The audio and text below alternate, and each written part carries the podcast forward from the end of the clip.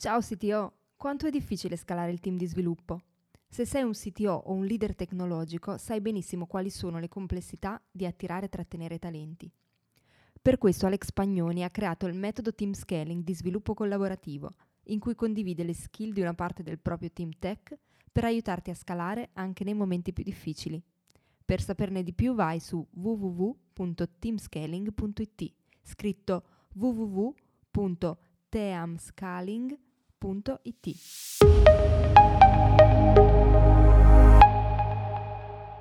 Gestire un team di persone può essere tanto pagante quanto complesso. Le persone non sono software. Come si diventa quindi un buon people architect? E come si riconoscono i veri talenti da coltivare nelle persone da far crescere in azienda? In questo sito show Alex Spagnoli ne ha parlato con Federico Feroldi, Head of Innovative Digital Trust Solutions di Namirial. Benvenuti nel sito show. Oggi qua con me c'è Federico Feroldi, persona molto conosciuta nel nostro ambiente, che inizialmente si vedeva più come un software architect, poi ha scoperto a un certo punto di essere un people architect. E oggi gli chiederò un po' di queste cose a riguardo. Sappiamo perfettamente che è stato CTO per un po' di tempo in PagoPA, adesso ha un incarico in Namirial, ma ti lascio la parola, Federico, così magari ti presenti tu stesso e ci racconti un po' qual è stata anche la tua evoluzione, sia come diciamo, come persona, come CTO, che poi anche dal lato professionale. Certo. Um, tanto grazie Alex. Uh, allora, diciamo, io ho iniziato a entrare nel mondo della tecnologia più per, per passione. Uh, già quando avevo 5-6 anni, eh, mio padre lavorava anche lui nell'ambito tecnologico, più sulla parte hardware, diciamo, e, però aveva iniziato a introdurre a casa i primi computer, eh, ZX80, diciamo, mi ricordo all'epoca in cui che usavo per disegnare sul, sulla televisione.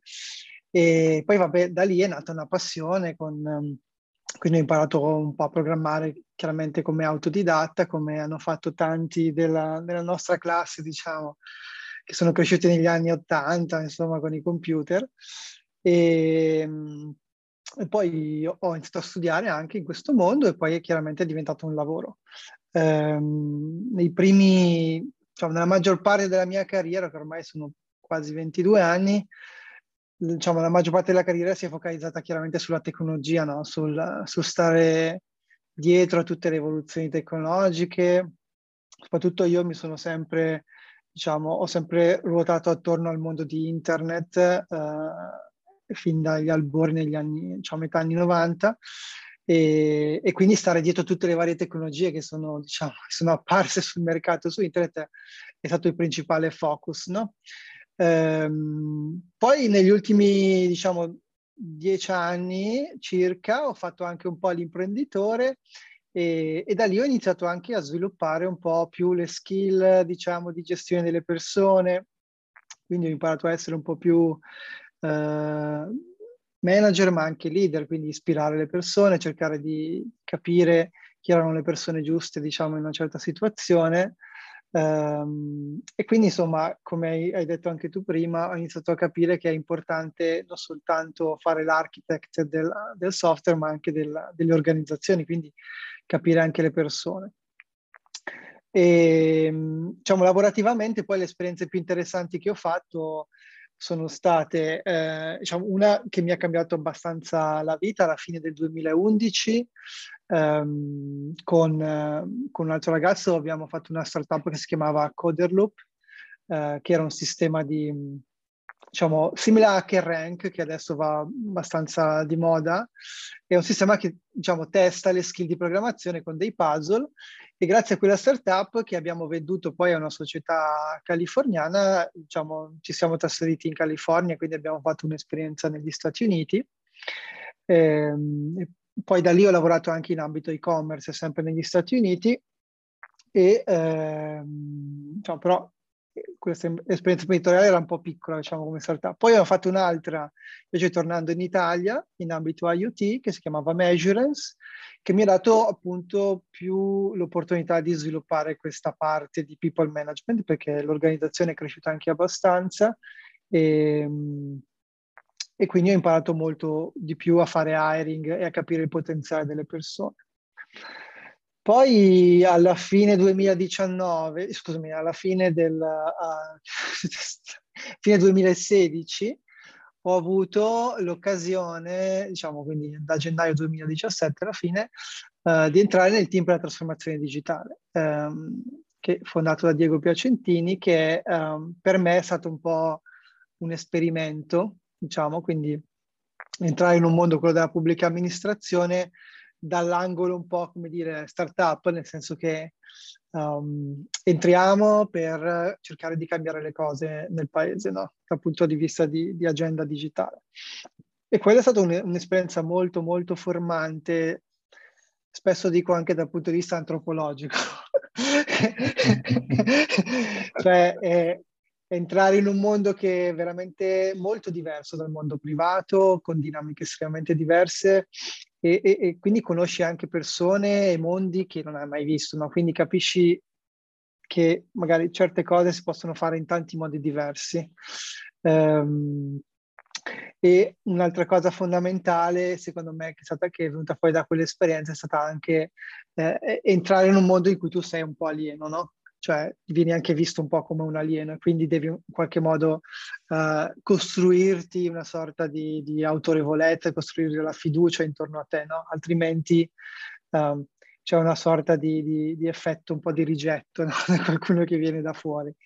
Um, e quindi in, quel, in, que, diciamo, in, quei tre anni alla fine del team digitale io mi sono occupato principalmente della, della progettazione e dello sviluppo della, dell'applicazione IO, della Pio, che è stata anche una bella challenge dal punto di vista chiaramente tecnologico, eh, ma anche, anche, anche, lì dal punto di vista di, di organizzazione, perché comunque eh, abbiamo creato un'organizzazione da zero, un team di sviluppo che si occupava anche di prodotto e soprattutto molto, molto interessante stato, era un mix di persone che arrivavano dal privato e dal pubblico e quindi anche un, una cultura abbastanza diversificata e in più, diciamo, eh, anche con un approccio remote first come organizzazione, quindi mh, mm, pre-pandemia chiaramente. Eh, questa esperienza poi di tre anni del team digitale si è, si è finita perché eh, era diciamo, un mandato legato al commissario straordinario eh, che durava tre anni, quindi poi eh, è sfociata invece dentro la costituzione di PagoPA, che è una società partecipata dal Ministero dell'Economia, in cui sono entrato come CTO e quindi mi sono occupato sia dell'applicazione IO che anche della piattaforma PagoPA. E poi da lì c'è stata appunto l'esperienza del lancio dell'app, del, prima del bonus vacanze, poi del cashback e poi del, del Green Pass. E poi alla fine, dopo diciamo, questo periodo pub- nella pubblica amministrazione, ho deciso un po' di, anche di tornare nel privato e ho avuto l'occasione di, di entrare in questa azienda, si chiama Namira, che è abbastanza grossa, è multina- una multinazionale con sedi in diversi paesi e qui mi occupo di gestire tutta la piattaforma di, diciamo, di tecnologie di, di trust, quindi tutto ciò che è legato alla Certification Authority, quindi sopra c'è costruito anche SPID, firme elettroniche, certificati, che è un po' la base di tutto il processo di trasformazione digitale che sta avvenendo nel nostro paese anche a livello europeo. Quindi si basa essenzialmente tutto su questo tipo di tecnologie che eh, abilitano poi la digitalizzazione di processi che in realtà dovresti, che, diciamo, tradizionalmente dovresti fare in presenza, che richiedono l'identificazione e la firma. Quindi questo è un po' un sunto degli ultimi anni, ecco. Guarda, poi è molto interessante anche il passaggio che hai fatto, no? Comunque da un ambiente americano in California, no? Quindi anche sapevo benissimo essere una mentalità molto peculiare, diversa dalla nostra, all'estremo opposto, no? Come hai detto tu anche, dove ci sono casi antropologici come la pubblica amministrazione italiana, però devo dire, vedendo dall'esterno la cosa, in realtà si vede che c'è stato comunque anche un influsso di mentalità diversa, perché guardando anche proprio il funzionamento di Pago PA, anche l'applicazione IO, cioè, effettivamente non sembrano partorite da quella che è la tipica pubblica amministrazione all'italiana, ecco, quindi su questo certo. va proprio dato atto, cioè si vede che comunque anche proprio tutto ciò che è stato attorno, no? anche tutto il discorso open source e tante altre cose, ecco, sono veramente strane per essere in pubblica amministrazione, sono state viste come un esempio estremamente positivo. Io, io l'ho visto così, ecco, quindi sì. è una cosa di cui va dato atto. Guarda, lì c'è da dare molto credito chiaramente a, a, Diego Piacentini che quando ha costituito la sua squadra l'ha fatto prendendo tutte persone che arrivavano dal mondo privato e dall'industria, quasi tutte diciamo, quindi ha voluto proprio impostare il suo diciamo, percorso di, di commissario straordinario portando le best practice dal mondo privato nella pubblica amministrazione, quindi è, è lì poi che si vede l'impronta di tutta una serie di pratiche, metodologie, approccio alla tecnologia, al prodotto che arrivano, diciamo, da, effettivamente dal mondo privato. Ah, questo è molto interessante, sicuramente mm. avere persone illuminate da questo punto di vista fa sempre piacere. Eh, volevo approfondire con te il discorso per quanto riguarda il momento in cui hai scoperto che ti piaceva di più proprio la parte relativa alla gestione delle persone, perché cioè, è un po' un tema abbastanza tipico no, del nostro settore, che magari molte persone vogliono procedere con una loro carriera con uno sviluppo per le competenze puramente tecniche, tecnologiche, no? quindi magari uno diventa anche una, una brevissima persona, un architetto del proprio, del proprio, ambiente, può diventare insomma anche un riferimento, un, quasi un guru, no? Però magari si trova a non avere skill dal punto di vista invece di gestione delle persone, che infatti spesso eh, può essere visto anche proprio come una carriera diversa, no? più manageriale, che certo. è parallela a quello no? invece magari di, di, uno sviluppatore, anche per questo parliamo di dual ladder. Non tutti se ne rendono conto, qualcuno ci si trova per errore in questa parte qui, dove magari l'unico modo di progredire nella propria carriera è quella di diventare un manager, non c'è questo dual ladder, Ecco, volevo proprio chiederti qual è stato, cioè quel momento che ti ha fatto capire, che ti ha illuminato proprio su questo tema qui, perché lo trovo molto importante per aiutare anche altri a capire la stessa cosa, se magari sono portati a fare questo. Sì, allora intanto parto con una considerazione che um, anche se non prendi, diciamo, la carriera da manager, quindi, diciamo, evolvi la tua carriera in ambito tecnologico, quando arrivi, diciamo, al livello di, di architect, diciamo, cui eh, lavori su architetture che poi vengono sviluppate da più team, eh, è, diventa imprescindibile capire come le persone interagiscono eh, e mappare queste interazioni anche sulle architetture. No? C'è la, la, famosa legge di Conway che dice che eh, diciamo, l'architettura del software alla fine riflette il modo in cui le persone interagiscono e i team interagiscono. Quindi anche, diciamo, um, non tutti sono portati chiaramente alla carriera manageriale perché comunque deve avere magari delle, delle caratteristiche, diciamo, delle doti caratteriali anche di empatia o cioè, ti deve piacere comunque parlare molto con le persone, quindi devi anche esserne portato. Però anche se rimani sulla sull'aspetto puramente tecnologico, comunque devi capire in qualche modo come le persone interagiscono, perché eh, questo andrà a influenzare proprio anche l'outcome eh, tecnologico. No? E dal mio punto di vista, invece, allora io ho avuto due momenti, diciamo, di illuminazione. Uh, il primo è stato quando sono entrato nel team digitale ed entrando nel team digitale eh, come ho accennato prima, io stavo lavorando ad una, ad una startup ehm, che si chiama Measurance e lì facevo il CTO ehm, e, ed ero molto presente in tutte le decisioni e, mh, mm, che venivano prese dal punto di vista tecnologico. No? Eh, quando diciamo, sono uscito, mi sono preso questa specie di periodo sabbatico per entrare in, nel team digitale, ho lasciato un vuoto no, chiaramente nella, nell'organizzazione e eh, inizialmente avevo molta paura di lasciare questo vuoto. In realtà poi ehm, sono rimasto molto colpito dal fatto che questo vuoto in realtà è stato riempito dalle persone che sono cresciute per ehm, ricoprire quelle, quelle, quegli ambiti in cui di solito ero presente io. No? E questo mi ha fatto capire che um, spesso si tende magari a sottovalutare il potenziale delle persone con cui lavori o, o del team, del tuo team, no? Quindi ehm, sai, magari tu tendi a esserci dove, dove, pensi di poter dare il tuo contributo, però magari facendolo non lasci spazio ad altri per crescere, no? Anche se tu magari ne sai di più eh, degli altri, però la tua presenza, diciamo, occupa lo spazio che magari potrebbero invece occupare gli altri, quindi crescere, quindi aumentare il valore complessivo del team. Quindi quella è stata una prima illuminazione che a volte anche se, se tu magari sei la persona che può dare il contributo migliore nel più breve tempo, ehm, è utile, diciamo, farsi un attimino da parte quando chiaramente non devi gestire un incident interno, però farsi un attimino da parte e lasciare che qualcun altro uh, cresca e copra, diciamo, quella, prenda, diciamo, quello spazio. E, invece la seconda illuminazione che ho, che ho avuto è stata proprio nel, diciamo, nel, nel T digitale, poi in PagoPA, quindi nel, nel progetto della Pio, vedendo Uh, quindi questo team diciamo che ha lavorato sulla Pio è partito da due persone che eravamo io e, e un'altra persona si chiama Danilo all'inizio del 2017 e poi è arrivato ad essere più di 30 persone eh, l'anno scorso dentro Pagopiano.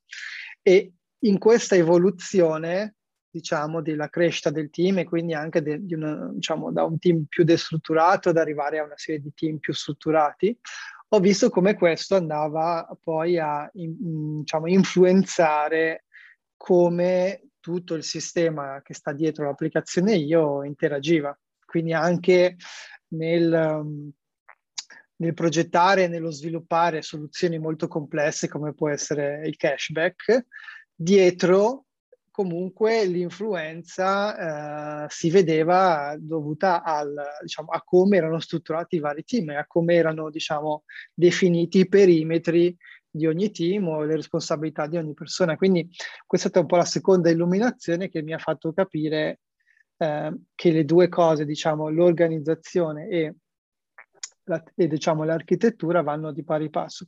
Tra l'altro eh, negli ultimi anni si, si parla di questa eh, manovra di Conway inversa, cioè che essenzialmente consiste nel eh, modificare la struttura organizzativa per avere come risultato l'evoluzione architetturale verso un certo modello. No? Eh, quindi proprio eh, eh si vede come è ancora più eh, forte questo legame tra, tra le persone e l'architettura del software. Sì, diciamo che porta da una parte e dall'altra quello che è un pattern architetturale a un pattern anche di pensiero e viceversa, in effetti un po' questo. Eh, questo effetti si è notato in diverse situazioni nel tempo e effettivamente ha portato a definire questa regola qui che si può dire che secondo me è molto azzeccata perché effettivamente certe volte cambiando anche un po' come è strutturato un team cambia di conseguenza anche proprio il modo in cui viene scritto un servizio, un prodotto, un API, tante cose. No? Questo qui lo trovo molto, molto vero. E peraltro eh, da questo punto di vista qui collegherei anche quello che hai detto prima, no? che a un certo punto hai dato una parola chiave, no? lasciare spazio fondamentalmente, no? cioè quando eh, ecco, ti sei reso conto che eh, gestire persone era la parte sulla quale hai avuto l'illuminazione, no? però appunto certe volte bisogna anche proprio chiaramente lasciare spazio alle persone, perché nel momento in cui gestisci le persone, sei manager, ti astrai un po' dal fare le cose, no? appunto magari a parte l'incidente, come dicevi tu, però devi lasciare a quel punto molto il controllo, lo devi lasciare alle persone perché sennò fai micromanagement. Questo magari potrebbe essere un momento non facile da gestire, sia proprio, immagino, per una persona che inizia ad avere a questo punto un percorso manageriale, che anche per lo stesso team che magari prima era abituato diversamente, no? può creare anche un po', un po', di caos in alcune situazioni. Non so come l'hai vista questa cosa tu. Sì, sì, guarda, assolutamente hai colto proprio un punto decisivo, perché da un lato ehm, crescendo, cioè tu prima sei un individual contributor no? e poi inizi a fare più un'attività manageriale, a un certo punto devi lasciare andare, cioè non, non sei più in controllo tu delle decisioni e, e, neanche puoi conoscere tutti i dettagli di ciò che viene fatto e di come viene fatto. E questo può, eh, può generare paura anche, timore del, dell'ignoto, no? cioè sei il leader di, un, di un, diciamo, un, gruppo ma non conosci esattamente tutto quello che succede dentro no? e, o, o, come effettivamente stanno. Quindi la tua arma diventa più l'influenza, cioè devi cercare di influenzare il loro comportamento invece di essere tu a prendere queste decisioni. Purtroppo se non fai questo passaggio in cui eh, lasci andare ma cerchi invece sempre di rimanere dentro tutti i processi, tutte le decisioni, rischi intanto di diciamo, cre- generare frustrazione nelle persone perché diciamo, sei sempre tu che, eh, che, prendi le decisioni e dall'altro diventi anche un collo di bottiglia, no? Cioè il, diciamo, diventi poi il, la risorsa diciamo, che limita la crescita di tutto il team. Quindi è un passaggio importante da fare per chi eh, passa diciamo, da un ruolo individuale a un ruolo più di leadership e manageriale. Um, e questo è vero anche eh, da parte del team, cioè eh, mi è capitato di, di, vedere, diciamo, anche di vivere situazioni in cui um, un team era abituato ad avere dei, dei, dei leader forti, diciamo, dal punto di vista decisionale, che decidevano molto, nel momento in cui li si è messi invece in una situazione in cui c'era più, non dico libertà, ma più ownership, più autonomia, quindi le decisioni dovevano prendere loro e essere anche responsabili di queste decisioni, questo ha creato molto paura. Anche qua molta, mh, diciamo, sono trovati spaesati in questa situazione perché non erano abituati a essere loro a prendere l'iniziativa o a prendere decisioni. Um, e questo, diciamo, eh, forse ho peccato anch'io in passato, magari ho, ho, cercato di forzare troppo la mano in alcune situazioni e questo ha creato più problemi che altro. Quindi bisogna un attimo capire anche qual è il momento giusto, preparare le persone, preparare il terreno a questo tipo di cambiamento perché potrebbe non essere visto come un, un'evoluzione a volte, no? A volte viene visto magari come si stava meglio prima, però sulla lunga, chiaramente, sul lungo periodo, team più autonomi e più, come dire, padroni del, delle loro attività cre- sono sicuramente, diciamo, creano sicuramente più valore rispetto invece a situazioni di, di micromanagement, no? Uh, in cui di fatto um, il team non è, diciamo, non è un team, ma sono tanti individui, ognuno che lavora su certe cose decise da qualcun altro, no? Um, quindi assolutamente estremamente diciamo, importante in questa situazione anche qui capire bene le persone perché non tutti potrebbero prendere allo stesso modo e, e non tutti potrebbero fare lo stesso, lo stesso percorso. Vero, vero. Tra l'altro questo, guarda, mi fa venire in mente un paio di cose rispetto a quello che hai detto. Intanto per la prima parte, il fatto di comunque dover lasciare andare, un'altra cosa che spesso bisogna lasciare andare è anche il fatto di rinunciare all'essere sempre uh, diciamo, aggiornato anche in termini tecnologici. E questo per alcuni potrebbe essere anche un po' un dispiacere in un certo senso, perché magari una persona che prima aveva anche un ruolo molto tecnico, molto bravo, che quindi è anche molto interessato di architetture, design pattern, mille cose, no? A un certo punto, se intraprende una carriera manageriale, oltre a dover lasciare il controllo proprio su come magari continuare ad essere sviluppata so, un prodotto, un servizio, una piattaforma, perde anche un po' possibilità di potersi aggiornare su tutto ciò che è appunto novità tecnica, quindi anche su questo deve imparare a fare affidamento a questo punto a delle altre persone, di nuovo, che probabilmente a livello tecnico diventeranno anche molto più brave di lui, sì. no? Quindi questo qui è un altro tema che in alcuni casi può portare un po', diciamo, anche qui inizialmente a qualche sensazione negativa, però una volta che si è imparato anche questo qui a a, a, gestirlo bene, può fare di nuovo la fortuna della persona che fa il manager. C'è da dire che anche sì. le persone più senior, no? un po' anche come dicevi tu prima, che comunque rimangono tecniche, anche su questo poi magari a un certo punto, perché comunque devono aiutare anche gli altri, anche loro perdono un po' di occasioni per farlo, però su una persona manageriale sicuramente più forte. Sì, tra l'altro c'è, diciamo, come forse hai accennato all'inizio, mh, mm, c'è non tutte le aziende lo fanno, anzi una minima parte, hanno percorsi di carriera diversi, quindi diciamo da individual contributor in cui essenzialmente ti specializzi molto su, sulle tecnologie, sugli approcci, eccetera, a una carriera manageriale in cui essenzialmente lasci un po' andare la parte operativa e ti focalizzi più sull'organizzazione.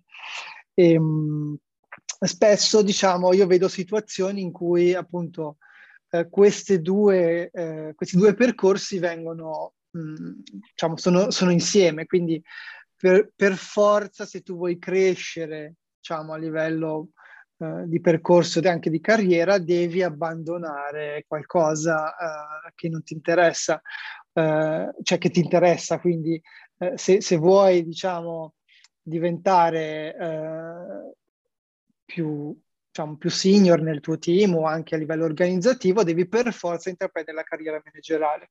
E questo è un errore perché secondo me cioè, non tutti sono portati a fare il manager, no? Quindi è molto, diciamo, è più efficace avere carriere separate, quindi per chi desidera continuare a rimanere in ambito tecnico deve poter crescere e avere anche un ruolo con un impatto più, più grande nell'azienda, però senza dover per forza diventare un manager, anche perché diciamo, non puoi cioè, è difficilissimo trovare una persona che è brava da un punto di vista manageriale e anche quello che ne sa di più su tutte le tecnologie che, che magari quel team o quell'organizzazione usa. Quindi è una specie di unicorno una persona del genere. Quindi eh, aspettarsi che una certa persona cresca nell'organizzazione e comunque mantenga eh, l'eccellenza dal punto di vista tecnologico è, è, veramente un'aspettativa che è un po' difficile da, da realizzare. No? Um, quindi, Anzi, si arriva al cosiddetto principio di Peter, no? che si raggiunge il massimo esatto. livello di incompetenza se non c'è la dual ladder, che è purtroppo esatto. vero. E se, e, se, e se, arrivi a quel livello, ma sei comunque tu il decision maker, è un problema, no? Esatto. infatti, infatti. Guarda, invece poi il secondo punto che ti voglio dire è questo, no? anche sempre seguendo quello che eh, raccontavi, che viene a dire che ehm, ora la parola chiave di nuovo diventa a questo punto responsabilità, cioè nel momento in cui comunque anche il team deve imparare a eh, avere una gestione di tipo diversa, deve sentirsi più responsabilizzato e questa cosa qui la collego con, tra l'altro, una discussione che abbiamo fatto in un sito lunch recente sui team gestiti interamente da remoto, dove di nuovo maggiore libertà però significa anche maggiore responsabilità, quindi anche le stesse persone devono imparare, anche come individual contributor, ad averla questa responsabilità, no? quindi porta anche ad avere comunque un team più maturo, che è in grado di gestirsi da solo, poi magari sono anche dei valori che sono stati definiti, una volta che sono ben compresi, anche le persone possono andare avanti su quei valori e anche i manager a quel punto intervengono più per le eccezioni che per altro, quindi questo fattore qui della responsabilità lo vedo molto, molto importante, che hai citato anche tu, quindi penso che sia un po' la parola chiave. Ecco, proprio il fatto di lavorare da remoto penso che abbia amplificato questo effetto qua. Sì, e tra l'altro, diciamo, come hai detto anche tu, la responsabilità poi dovrebbe poi stimolare lo sviluppo di, di determinate skill. Anche cose di base come la gestione del proprio tempo, no? Cioè se sei abituato ad avere qualcuno che ti dice tutto quello che devi fare oggi, no? sei abbastanza passivo no? nella gestione del tuo tempo. Nel momento in cui alla fine tu hai degli obiettivi, li devi raggiungere da solo, devi anche imparare a gestire il tuo tempo, quindi a gestire le riunioni che fai, per esempio. No? Una delle prime cose che io cerco di insegnare alle, a, alle persone nei, nei, miei team è, cioè, sei, hai tu la responsabilità di difendere il tuo tempo e la tua agenda, agenda per raggiungere i tuoi obiettivi. No, perché se tu passi, diciamo, se tu accetti di default tutti gli inviti che ti arrivano alle riunioni, va a finire che passi le giornate a fare meeting che magari non ti aiutano a raggiungere i tuoi obiettivi, ma aiutano a raggiungere gli obiettivi degli altri. per ci vuole anche un po' il, diciamo, un, una, una, essere padroni anche del, del, proprio tempo e non aspettarsi che sia qualcun altro a decidere per te. Quindi questa è, è secondo me una skill di base che i team devono, le singole persone devono imparare per primo nel momento in cui diventano più autonomi. No? E poi c'è tutta la parte di, eh, di, mappare gli obiettivi sulle attività, che anche, diciamo, tradizionalmente anche qua viene fatto da un team leader o comunque da, da un capo, no? che eh, ti dice quello che devi fare, ma magari senza spiegarti il perché no? Cioè, o se dietro c'è, diciamo, un obiettivo un po' più strutturato che comprende anche altre attività. E, e questa anche mancanza di visibilità di contesto rende secondo me anche meno interessante il lavoro, no? Cioè tu sai che devi che so, sviluppare questo modulo, ma perché? Cioè, cosa c'è dietro, no? Uh, e invece, diciamo, dando più autonomia ai team, tutto questo ragionamento di dire, ok, partiamo dall'obiettivo e poi lavoriamo a ritroso per porta- diciamo, definire le attività è fatto dal, dal, team insieme e quindi rende anche eh, più interessante tutto il lavoro e crea anche più contesto per capire anche, eh, diciamo, per guidare anche tutte quelle micro decisioni che magari uno deve prendere scrivendo il codice, no? Se sai già per che cosa servirà quella cosa, no? Quindi assolutamente chiaro, sì. Chiaro. Ma guarda, allora ti vorrei proprio chiedere, anche a fronte di questo che mi stai dicendo, no? considerando proprio quella esperienza che hai avuto in PagoPA, dove hai raccontato che comunque si è creato un team da zero, si è arrivati a tante persone, no? so, tra l'altro su un prodotto anche molto ambizioso, no? quindi volevo proprio capire anche qui questa sfida come l'hai portata avanti, considerando un po' tutto quello che hai detto, no? quindi anche il ruolo delle persone, come le aiutate a esprimersi al meglio, considerando proprio quindi che si partiva ormai da un foglio bianco sostanzialmente, no? Quindi... Sì, guarda, allora il, il primo, diciamo, approccio a questa, a questa diciamo, avventura di far crescere questo team è stato um, questo, cioè sono partito dalle persone che, che, c'erano, cioè le persone con cui riuscivo, che riuscivo a coinvolgere in quel momento, no? Anche perché era una situazione, quella del, del team per la trasformazione digitale, in cui eh, diciamo non era una vera e propria azienda, ma era diciamo, una struttura legata a un commissario, quindi non è che si potevano assumere le persone così. Diciamo, per entrare in quel team ci voleva un decreto del Presidente del Consiglio, quindi diciamo, non era una cosa così facile da fare. Per cui di fatto sulla base diciamo delle persone che riuscivamo a coinvolgere abbiamo anche deciso quali tecnologie usare no? quindi uh, eh, sappiamo che abbiamo due o tre persone che sanno queste tecnologie vediamo se possiamo costruire quello che ci serve seguendo quelle tecnologie lì. Quindi un po' il ragionamento inverso di quello che magari si farebbe in una startup, in cui parti magari con la tecnologia che vuoi usare e poi cerchi le persone. No? quindi quello è stato un po' anche un primo, un primo modo di fare le cose diverso rispetto a, a quello che avevo fatto in precedenza.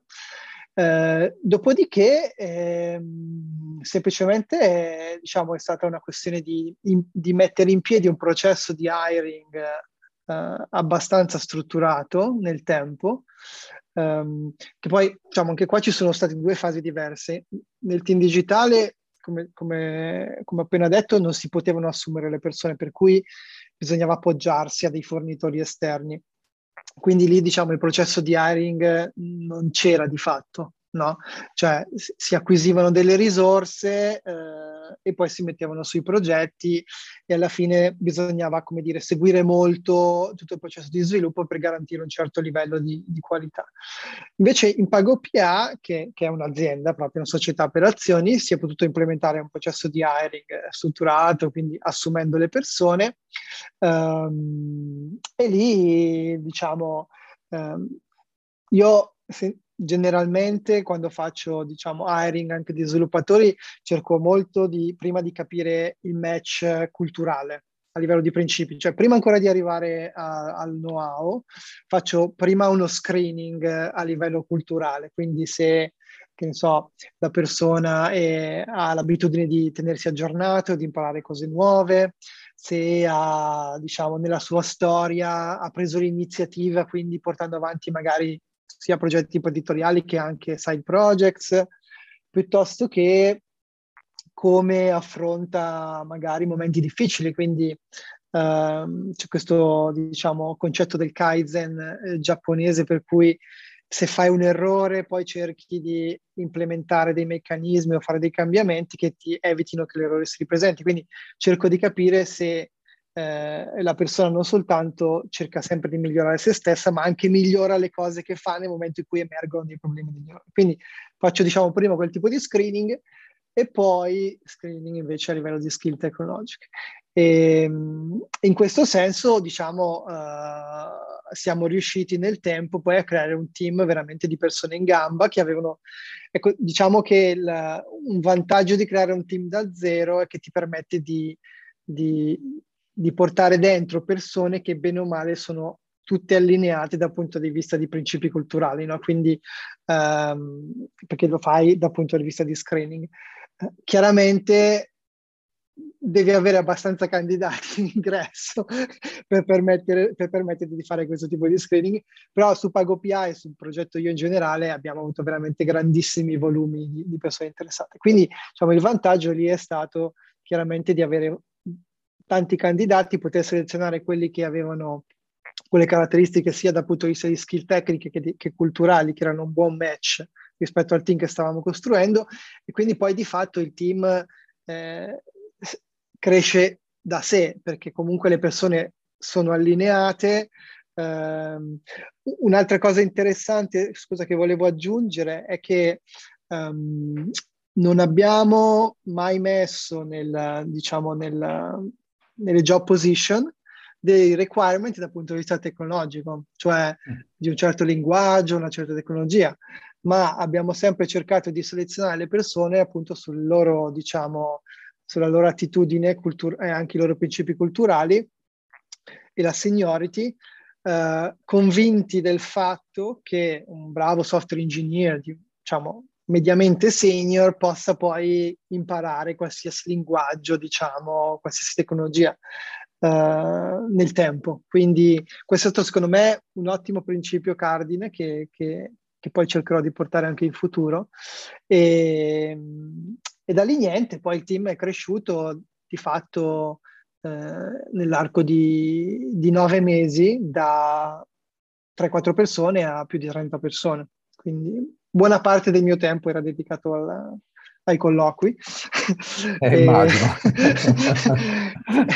Però è importante, è importante perché ehm, anche qua c'è sempre il tema del lasciare andare, no? Cioè, um, da leader devi dedicarti chiaramente a uh, a lavorare per far crescere il team e quindi anche ai colloqui, a fare hiring, che è un'attività che poi vede dei, vedrà dei risultati, generare dei risultati molto più avanti. No? Quindi ehm, se tu sei il leader di un'organizzazione che sta crescendo velocemente, devi già pensare tra sei mesi quante persone mi serviranno. Io già oggi ci devo pensare, non aspettare che poi il team sia, arrivi a un, diciamo, un livello di attività in cui è sottodimensionato, perché comunque l'hiring eh, ha dei tempi eh, relativamente lunghi. No?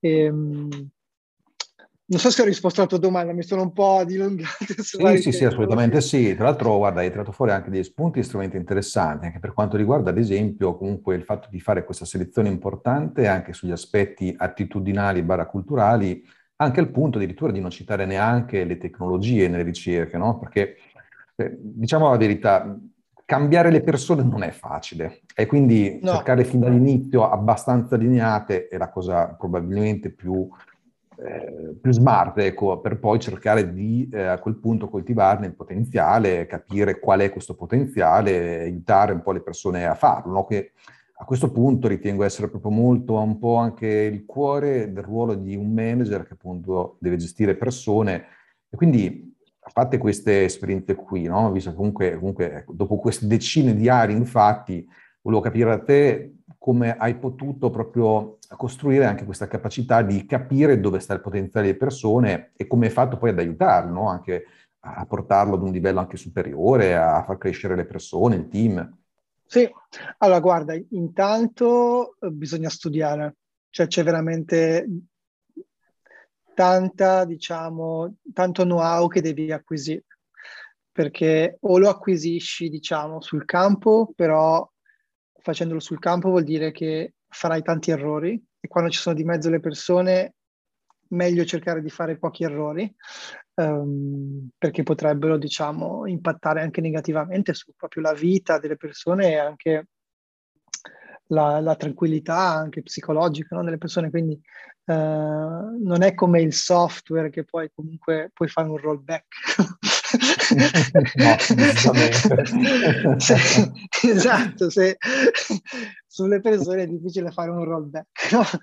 E, ehm, quindi devi studiare molto, assolutamente. Ci sono, fortunatamente ci sono tantissimi libri, eh, sia che parlano diciamo, di management in generale, che anche chiaramente di, di psicologia nell'ambito lavorativo, che dinamiche lavorative, ma anche ci sono direi negli ultimi anni tanti libri anche proprio in ambito tecnologico, no? uh, che spiegano anche come, come, diventare engineering manager, come diventare tech, technical leader, quali sono gli aspetti anche organizzativi e, e di persone. Um, c'è, un, c'è, un, libro, tra l'altro, uh, I, I, Output Management, credo che sia, um, di, mm, non mi ricordo l'autore, comunque è uno dei fondatori di Inter, che è uno dei libri, diciamo, che vengono citati di più nell'ambito delle startup in Silicon Valley per, per capire un po' come funziona il management. Andy Groove, credo che sia l'autore. E quindi studiare molto, leggere molto in, in tanti ambiti, sia chi ha scritto libri, che magari ha fatto startup, sia chi diciamo, manager di grosse aziende, per capire un po' le varie sfaccettature. E poi eh, ci vuole un cambio anche qua, diciamo, um, di atteggiamento della persona. Quindi nel momento in cui uh, ti metti a, diciamo, lavorare sulle persone, il, il valore che produci non è più diretto, cioè non sei più tu che fai una cosa e quella cosa è il valore che hai prodotto, quindi scrivi del codice, scrivi un documento, no? Ma il valore che produci diventa indiretto, cioè tu aiuti una persona a crescere e quindi a generare più valore. E questo, diciamo, cambia un po' di prospettiva, eh, lo devi fare su te stesso perché mh, mm, eh, ti devi un attimo mettere da parte, no? Cioè non sarai più tu ad apparire quando ci sarà qualche successo, ma sarai magari quello che ha aiutato le persone a crescere, ad avere successo. E questo richiede anche, secondo me, eh, cioè non tutti riescono a fare magari questo passaggio ehm, e, e, magari richiede anche un certo grado di, di maturità e anche di, di tranquillità, no? Uh, di, di, e, e, anche probabilmente un contesto che ti permette di, di dire non, è, non, serve che io mi faccia vedere per dimostrare il valore che posso creare, no? posso far vedere, fare in modo che siano gli altri ad apparire, gli altri, le persone del mio team ad apparire, non, non io. E, e, questo è un percorso che sinceramente non saprei dire quando diciamo, ho fatto questo passaggio. Um, probabilmente è stato in quel momento in cui ho lasciato quel vuoto nella mia startup e quindi uh, ho capito che le cose possono succedere anche se non ci sono io in mezzo, no? E quindi non è, non è, necessario che io ci sia sempre, no? Uh, o che appaia in qualche modo. E quindi, ecco, questo è un po' il percorso che ho fatto. Quindi comunque uh, numero uno, leggere, leggere, leggere, leggere, leggere tanti libri, tanti libri su, su questo tipo di... Diciamo, come uno si tiene aggiornato uh, sulle tecnologie, deve anche imparare a gestire le persone, studiando. Precisamente vero, mi sono ritrovato molto anche ad esempio in quegli aspetti che citavi, perché ad esempio recentemente mi è capitato di dover fare un intervento proprio per aiutare le persone a capire se andare avanti in una carriera da individual contributor oppure andare avanti in quella da manager. E tra gli altri aspetti, uno dei criteri, anzi un paio di criteri che avevo elencato erano proprio il fatto di capire se a quel punto si era interessati non solo ad essere la persona che fa le cose, ma ad aiutare gli altri a farle, e quello è un primo criterio per capire se si è a questo punto in qualche modo predisposti a fare un po' management, e l'altro è il discorso invece di sostanzialmente capire se si è in grado di portare anche le altre persone davanti alla propria, cioè quando c'è un successo celebrare quelle persone, il merito delle altre persone e quando c'è un insuccesso prendersi invece la colpa, eh, quindi la responsabilità. Questo qui è un altro step sì. che effettivamente, no, come dici tu, proprio è la maturità che dopo fa la differenza. Come a sua volta un manager deve essere in grado invece di poter avere a che fare con persone di livelli di maturità diversi. Ma senti, visto che hai parlato di libri, no, a questo punto eh, sono assolutamente d'accordo che l'imparare è proprio fondamentale, in particolare un po' nel nostro campo. Allora ti volevo chiedere proprio se, al di là di quello che hai citato prima, di Indie Group, c'è anche qualche altro libro che ti sentivi di consigliare, libro o anche altre cose. Eh. Sì, allora, ehm, ne vorrei citare un paio. Um, il primo è quello che mi ha fatto, diciamo, diciamo il primo si chiama First Break All the Rules, uh, che, l'ha scritto Don Clifton, e essenzialmente ehm, descrive come ognuno di noi sviluppa una serie di talenti innati, diciamo, che essenzialmente nei primi anni di vita, nei primi 5-6 anni di vita, svilupp- sviluppi diciamo, delle caratteristiche caratteriali che possono essere l'empatia, per esempio, sulla base alla fine di, di, dell'ambiente in cui cresci e quello che ti succede. E queste caratteristiche poi sono essenzialmente delle skill che tu hai e che, diciamo, um, ti permettono di fare cose in modo molto naturale e che è molto poi difficile cambiare eh, quando sei grande, anzi, diciamo, um, praticamente quasi impossibile cambiarle. Quindi Uh, cioè, prendiamole come esempio l'empatia, no? Cioè, se tu sei empatico di natura, lo fai senza, dire, senza sforzo, no? Automaticamente ti viene da immedesimarti nel, in un'altra persona e cercare di capire le sue emozioni, ma lo fai senza pensarci. Um, tu, se non sei empatico, potresti imparare un po' a essere empatico, ma lo, devi sempre, lo dovrai sempre fare consapevolmente, cioè pensandoci, diciamo, adesso cerco di capire lui cosa pensa, eccetera, no? Um, per cui quello che essenzialmente dice in questo libro è che tu devi cercare di capire um, le skill innate di ognuno e mettere quella persona nel ruolo in cui può uh, usare queste sue skill innate per esprimere tutto il suo potenziale. Quindi um, se tu prendi uno che non ha l'empatia come, come skill innata e lo metti a fare un lavoro in cui serve l'empatia, diciamo, sarà sicuramente molto meno bravo di qualcuno che lo fa magari naturalmente e in più magari sarà anche molto più frustrato perché la sentirà come uno sforzo in cui si deve impegnare continuamente. E quindi il succo del discorso è invece diciamo di prendere una persona, metterla a fare una cosa e se non, è, non performa cercare di eh, comunque di, di, insegnarglielo o snaturarlo un po' per, per, per, per farlo stare in quella, in quella casellina lì, invece di fare il lavoro contrario, cerca di capire qual è quella, diciamo, quali sono le sue skill innate e poi sulla base di tutte le cose che ci sono da fare scegli il ruolo per lui in modo che lui possa farlo in modo naturale proprio, quindi eccellere in modo naturale. Quindi questo è il, il succo del, del, libro, poi chiaramente va un po' più in dettaglio e eh, illustra anche un modello anche per, per definire queste skill innate. Um, e l'altro invece che il libro che volevo citare si chiama Turn the Ship Around uh, di David Marquet.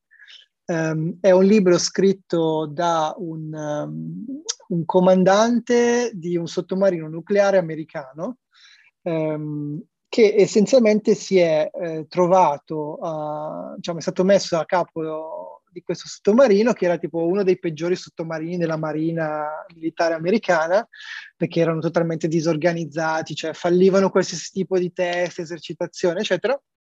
E lui nell'arco di qualche mese è riuscito a trasformare questa organizzazione e farla diventare uno dei, diciamo, dei sottomarini più performanti della, della flotta. No?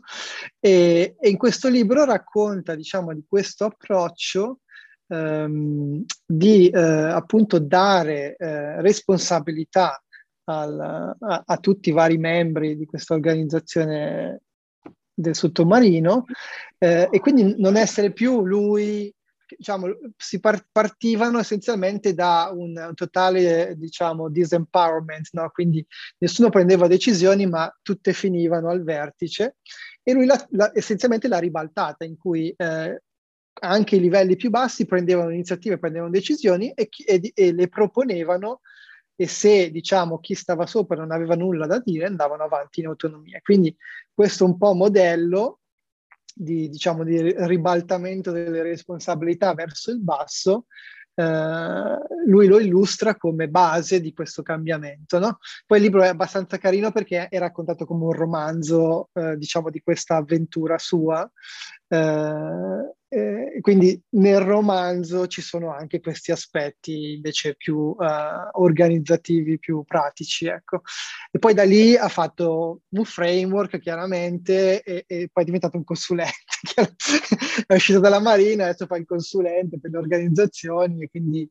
Però è molto interessante. Ehm, eh, vedere come un modello di empowerment di quel tipo, applicato tra l'altro a una, un contesto molto strutturato come quello militare, eh, alla fine eh, permette di avere un'organizzazione molto performante. No? Quindi questo, questi due libri li consiglio. Poi ce ne sono veramente tanti eh, legati anche al management, al management eh, in ambito engineering. Molto bene, poi in particolare quest'ultimo è un bel caso, penso che me lo metterò a leggere anche io perché deve essere un bel racconto questo qui. Intanto ti ringrazio quindi anche per questi suggerimenti, queste risorse che hai consigliato, per questa bellissima chiacchierata che abbiamo fatto assieme e magari ci risentiremo in altre occasioni, ti aspetto anche nella community e ti ringrazio. Grazie a te Alex dell'invito, sono stato veramente contento di partecipare. Grazie. Grazie a te, a presto, ciao ciao. A presto, ciao. Grazie di aver ascoltato da Software Architect a People Architect con Alex Pagnoni e Federico Feroldi. Se il podcast ti è piaciuto e vuoi approfondire, ti aspettiamo live mercoledì 17 novembre alle ore 13 sul gruppo Telegram del CTO Mastermind per parlarne insieme o per rispondere alle tue domande. A presto!